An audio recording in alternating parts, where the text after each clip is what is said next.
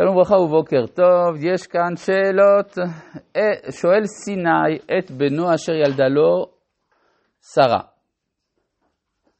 לכאורה ברור שזה יצחק ולא ישמעאל. כך שעניין העקדה ברור שהכוונה ליצחק הלא כן. טוב, אמנם לא ציטטת את הפסוק נכון, כי זה את שם בנו, אבל לא, לא כך משנה. כן, ברור, זה ברור שיצחק הוא בנו, אבל מעולם לא אמר אברהם ליצחק בני. זה הכתוב אומר שהוא בנו. שואל אבישי, שלום הרב, הרב הסביר שישנה חשיבות שלפני עקדת יצחק תופיע מעין עקדת ישמעאל שתשמש כטיוטה לעקדת יצחק. וכך קורה בפרק כ"א. מהי המשמעות של הטיוטה הזו מבחינה רוחנית? מדוע יש בה צורך ואיך היא משפיעה על עקדת יצחק? תודה רבה.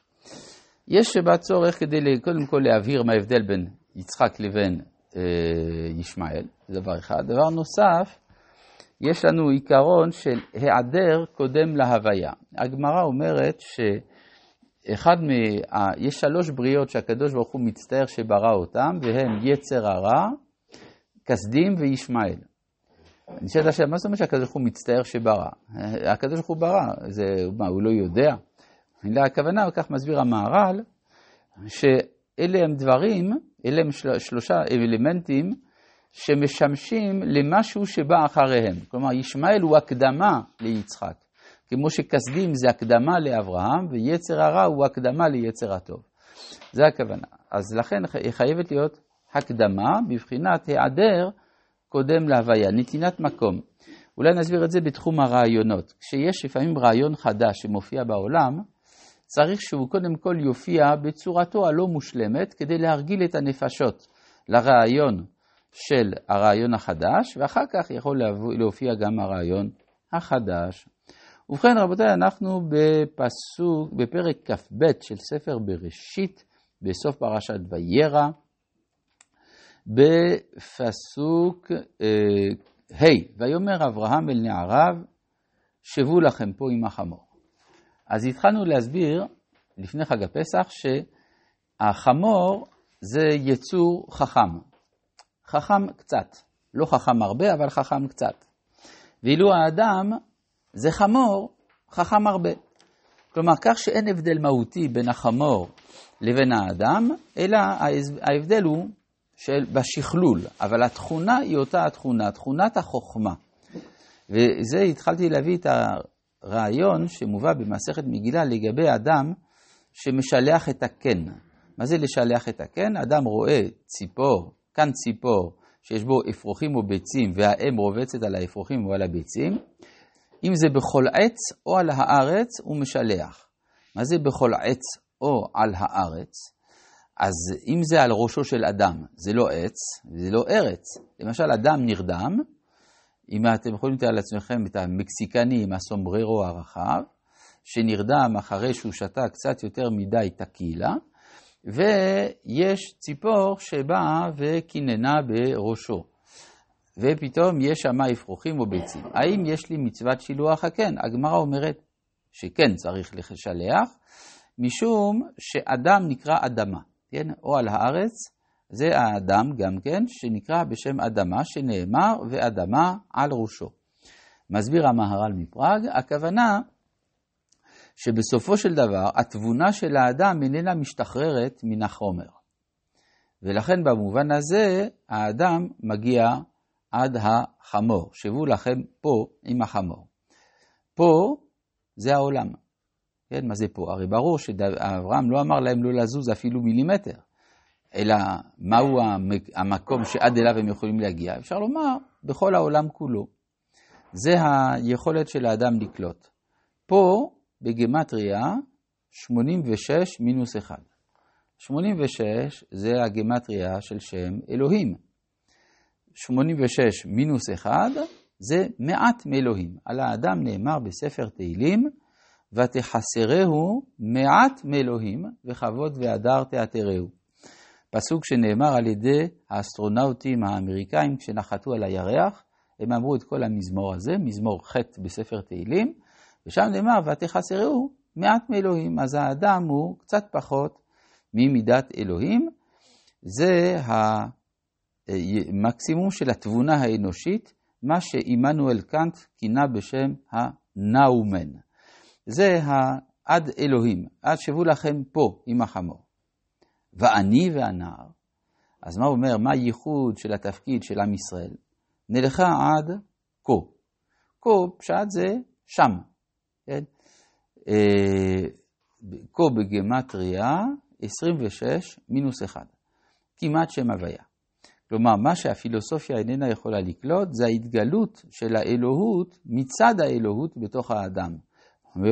ואילו מה שהפילוסופיה יכולה לקלוט זה העלייה של האדם עד האלוהות. אז זה מה שנאמר, שהוא לכם פה עם החמור, ואני והנער נכה עד כה. ונשתחווה.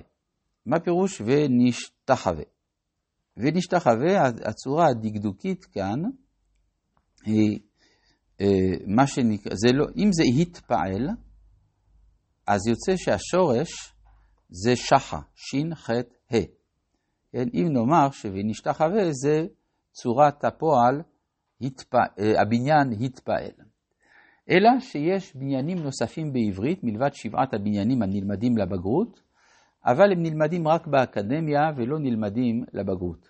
למשל, הפועל שפעל, כלומר, הבניין שפעל, או הוף, או אות פעל, למשל, והלוויים לא הות פקדו בתוך בני ישראל. זה לא הופעל וזה לא התפעל, אלא זה הות פעל. וכדומה, יש לנו גם השתפעל. השתפעל, אגב, זה מצוי מאוד בערבית, בערבית זה הסתפעלה, גם בעברית יש השתפעל. אז אם ונשתחווה זה השתפעל, אז יוצא שהשורש הוא חווה, ח' ו' ה'. חווה אם כל חי. אז ונשתחווה, אנחנו נשוב אל מקור החיים. זה ונשתחווה. אנחנו נתקלל בשורש החיים חווה. כל העלייה הזאת, למה היא מכוונת? ונשובה עליכם. כלומר, הקשר של עם ישראל עם הטרנסצנדנטיות, זה לא למען עצמו, זה למען האומות. כן, כלומר, כמו שאמר לי אחד מראשי תנועת המקויה, אתם אחראים על הצינור הטרנסצנדנטי בעולם. אז גם פה, ונשתחווה, אבל המטרה היא, ונשובה עליכם. כלומר, זה מכוון כלפי הנערים, כפי שרואים גם בסוף ההגדה, וישוב העקדה, וישוב אברהם אל נעריו. ויקח אברהם את עצי העולה, וישם על יצחק בנו, ויקח בידו את האשת המאכלת, וילכו שניהם יחדיו. למה הוא שם את עצי העולה על יצחק? יש בילקוט שמעוני ביטוי מאוד מדהים, זה כאדם הנושא את צלובו. כן, כשהגויים היו, הרומאים היו מוצאים אדם להורג, אחד מדרכי העינויים שלהם זה היה הצליבה. והאדם הנצלב היה צריך לשאת את הצלב שלו עד מקום הצליבה, וגם פה, כיוון שיצחק עומד להישרף על גבי העצים, הוא צריך לשאת את העצים. עכשיו, ברור שהדימוי הזה הוא לא מקרי, מה חז"ל לא מכירים קצת נצרות, כן? אלא פה הם באים להראות מהו ההבדל בין העקדה לבין הצליבה. שבעקדה בסוף האדם נשאר חי, בצליבה הוא נהיה מת.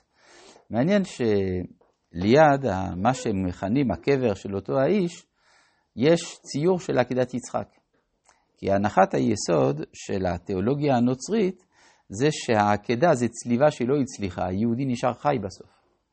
כשהיהודי מת זה הצליח. אז זאת אומרת שפה אנחנו רואים הבחנה מאוד מעניינת של המדרש בין אה, מעשה של מסירות נפש שסופו חיים, לעומת המעשה שסופו מוות.